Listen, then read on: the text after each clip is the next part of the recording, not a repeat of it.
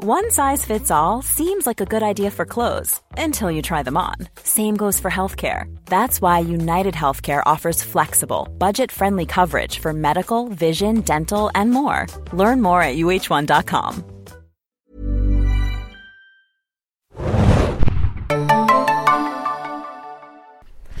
Herzlich willkommen, liebe Serienjunkies, zu einer neuen Ausgabe des Serienbiz Podcast. Mein Name ist Hanna und ich bin heute beim Seriencamp. Und die Seriencamper heute am Freitag, dem 8. November, kommen in den Genuss des Starts der vierten Staffel von The Expanse. Wir reden heute über Sci-Fi, das freut wahrscheinlich auch viele Leute und ich habe zwei ganz besondere Gäste mir gegenüber sitzen und zwar die beiden Autoren der Buchvorlage. Und ich, wir werden jetzt switchen auf Englisch und ich werde natürlich jetzt weiter in die Serie gehen. Wir werden aber nicht zu viel spoilern über die neue Staffel. Los geht's. So tell us, guys, or tell me, guys, who are you and what do you do? Um, I'm Daniel Abraham. I am the James half of James S. A. Corey. I write books and produce television. Um, I'm Ty. I'm the Corey half, and uh, I write books and uh, produce television. So you guys together, you wrote this uh, this fantastic uh, book series. Um, I have to ask you guys, and probably you talked about this several times already. But how did you guys meet, and how did you how did this happen? Actually, Daniel. Well, uh, Ty moved to New Mexico, where I live, because we had a uh, a very good and relatively inexpensive architecture program, and his wife was going into architecture school. So um, we had a, a, friend in common who was in my writers group and knew that Ty had done some works with short stories, and uh, she told us all we had to be nice to her friend, and um, so we we met through her. Um, and then within probably a year, year and a half, we were writing the books together. And you, Ty, I heard that you were more the world building kind of guy. Is that true? Uh, well, in that I had built the Expanse before we started writing it. I guess that's true for that. Um, but it in, initially was uh, made for a couple of other projects, a video game and some other things um, that didn't work. And so by the time Daniel came to it, um, it had been around for a while. And so, how did Amazon, uh, not Amazon back then, I think Syfy was the first uh, channel it was on. How did Syfy get a hold of the project? How did that happen? And were there maybe other channels who were interested? Uh, it actually wasn't Syfy. Um, so, a uh, production company called Alcon Entertainment, which uh, up until then had been a feature company making movies, decided to open a television uh, division and they hired uh, an executive producer named Sharon Hall to be the president of that television group, and she was the one who bought uh, the Expanse for Alcon, and then Alcon licensed it to Syfy, but Syfy never owned the Expanse; they they licensed it, um, and Alcon continues to own the show. And so when we saw the first um, season of The Expanse, I thought it was quite close to the books, actually. Um, but there was some maybe some differences, especially with the the Belters, which I think is very fascinating. And we just saw a little hint of how the Belters actually are described in the books. Um, how close were you with the production, with the writing? Were you in the writers' room? Uh, and is there maybe something you missed in the first season, especially? Well, that, we we were in the writers' room from the beginning. We were actually in there even before the rest of the writers were were hired. Um, and our, our role in, initially was to be the the folks in the room who could say, "Yes, you can make that decision, but it's going to break things three years from now," because we, we knew it. That that was what we brought to the table, and then um, they then it turned out we were good at it, so we, we stayed on and, and became more involved.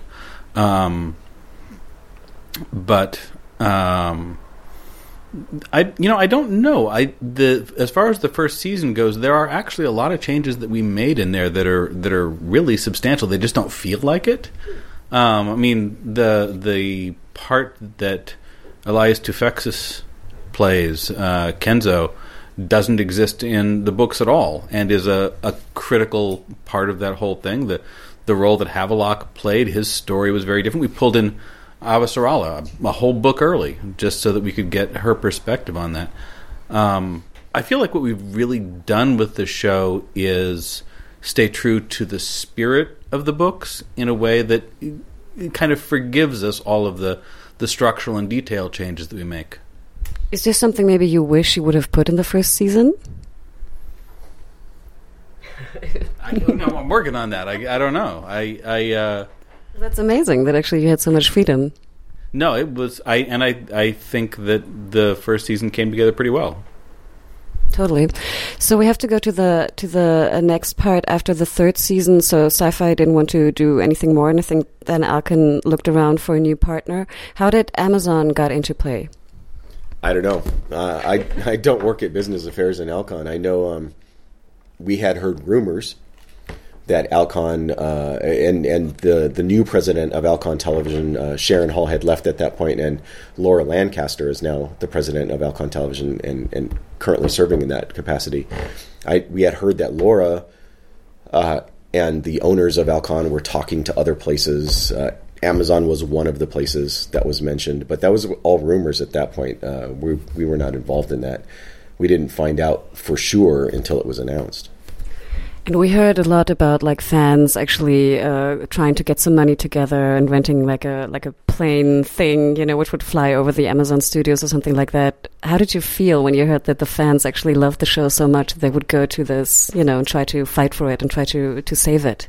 Well, it, it's very flattering. I mean, I'm, I it's always great when people really love the work that you're doing. Um, but but there are a lot of shows that ha- also have really dedicated fandoms and and um, that don't manage to save their their favorite shows. So we we, we saw it and we were uh, I was touched and I was grateful and um, I thought the the effort was probably quixotic and doomed, but you know I appreciated it anyway, and then it worked. So uh, shows what I know.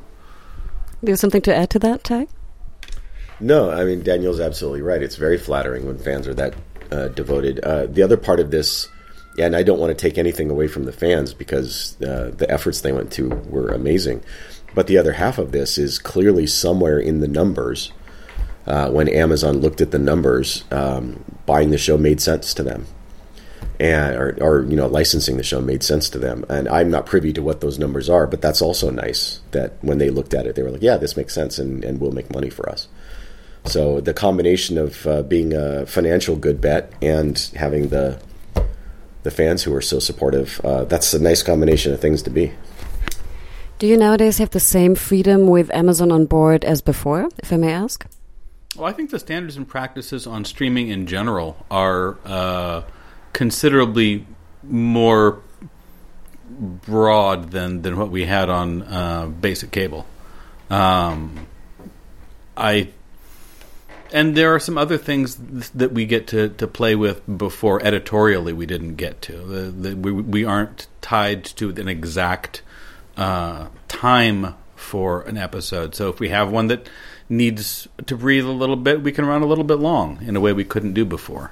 Um, that those are all those are not huge changes, but they are very nice.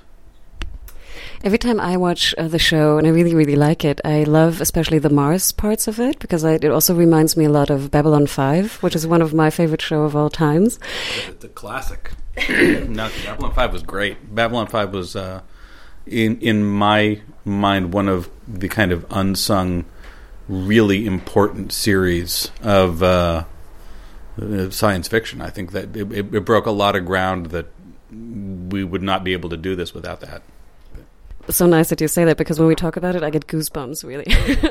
so, Is there are there maybe other shows you watched maybe as a as a kid or as a as a young young people young guys or other books maybe that influenced you also?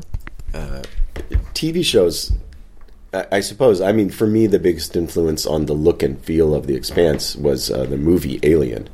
Ridley Scott's masterpiece. Um, it just changed how I saw science fiction. Before that, as a kid, I'd watched a lot of Star Trek. Of course, we all did. Um, the original Star Trek with you know Kirk and, and Spock, and it was very clean. The future was very clean. Everybody had a very clean uniform, and the ship was very clean. and And you went and solved problems on alien planets, but those problems never took more than forty two minutes to solve. And then you went to a different planet. Um, when I watched Alien for the first time, I think I was probably only ten or eleven. Uh, that ship was dirty, and it was and and people had grease covered coveralls, and they had wrenches, and they had to fix things and sweat. and sweat. And the idea that a spaceship needed people to fix things, that it needed people with wrenches, that it needed people to mop floors, completely changed how I saw space. Um, so more than anything else, that one definitely uh, changed what I wanted from from science fiction. You mentioned the numbers before, and I think actually Netflix also mentioned it once that uh, a lot of uh, people watch sci-fi shows on Netflix, and that you know they're very popular and they want to produce more. That's why they produced more, maybe good ones and not so good ones in the last couple of uh, months and years. Um, but do you also feel there's sort of a revival and a sort of because I remember when I watched Babylon 5, I always had to say, you know, I watched Babylon 5 and everyone was kind of laughing, you know, oh, you're watching the sci-fi, you're the sci-fi geek or something. So I would say nowadays there's much more appreciation of uh, sci-fi in general. Do you feel that as well? Or what is your opinion to this? Well, I, I, I think you have to give a lot of credit for that to, um, to George R. R. Martin and uh, HBO for Game of Thrones. That's not sci-fi, but what it is, is it made genre respectable that you could have a show that was fantasy and had dragons and had magic and it was still considered respectable drama and it could get Emmy nominations and it you know could win awards.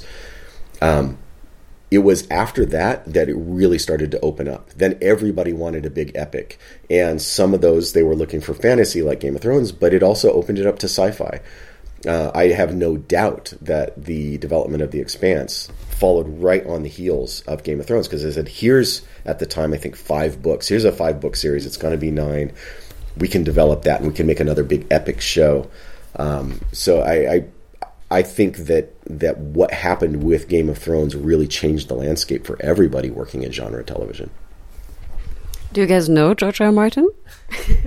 oh yeah. No, we uh, we we are both friends um, with George. We both worked with George in one capacity or another. Um, Ty was kind of running his George's business side of his uh, business for a while.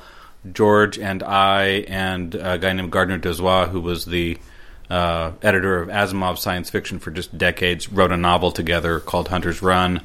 Um, so yeah, we know George. Is the sixth book coming soon? we know George. It's a great shirt. I like that shirt. Good shirt. yeah, talking about books, you're on your European or German even book tour right now. So is it? It's like the eighth or ninth book already, is it? It is the eighth. We're working. We the eighth book is coming out in German shortly. It's already out in English. Um, we're working on the ninth. So you don't have the problem like George R. R. Martin that you have to write sort of faster or something? Or were you ever in this kind of, you know, were you ever pressured to, oh no, we have to write faster because maybe the TV show is like, you know, getting faster than us? Um, that George and the two of us have very different processes. Um, I don't it, that and and that's true. I think that's true with any writer that you talk about. Every everybody's way into the art is different. Everybody's experience of the craft is different. Um, uh, for whatever reason, um, we are good working at a, a decent clip, um, and it's let us stay well ahead of where the the show is or is going to be. How can I um, imagine or envision how you guys work on a book? Do one starts and the other one looks over it, or do you guys write together every word, or how does how does it work? The process. I write all the vowels. He writes all the consonants. no, we we uh, we we outline together, um, and we we talk a lot about each book and about the project in general, uh, so that we kind of have it in mind what we're doing. And then when it comes time to write an individual chapter, one of us will write the chapter, the other, whoever writes that, the other guy edits it. Um, then when we have the whole book finished, each of us goes through once and makes whatever changes he wants, so that by the end, it's really it's been gone over a lot, and we we don't necessarily know, you know, who wrote which sentence. And with the TV show, are you still in the writers' room, or how does that work? Uh, well, the writers' room isn't isn't open right now. Um, all the development for season five has been done, although we are still writing scripts. So um, there are still writers writing scripts right now, um, and both Daniel and I, along with the other uh, senior producers on the show, are are doing rewrites and, and polish passes on those scripts. Um, and uh, I'm I'm getting ready to go back to Toronto to produce uh, another couple blocks of episodes. Um, so yeah.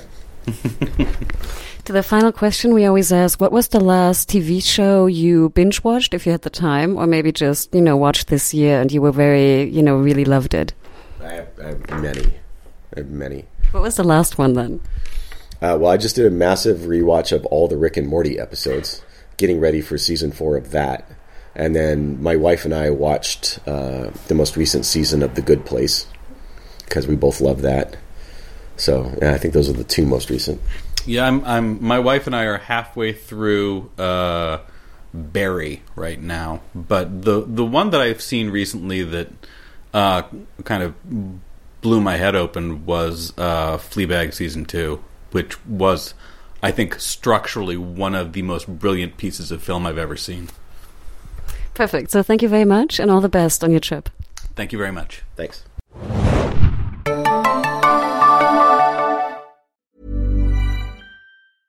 Even when we're on a budget, we still deserve nice things. Quince is a place to scoop up stunning high end goods for 50 to 80% less than similar brands. They have buttery soft cashmere sweaters starting at $50, luxurious Italian leather bags, and so much more. Plus, Quince only works with factories that use safe, ethical, and responsible manufacturing. Get the high-end goods you'll love without the high price tag with Quince. Go to quince.com/style for free shipping and 365-day returns.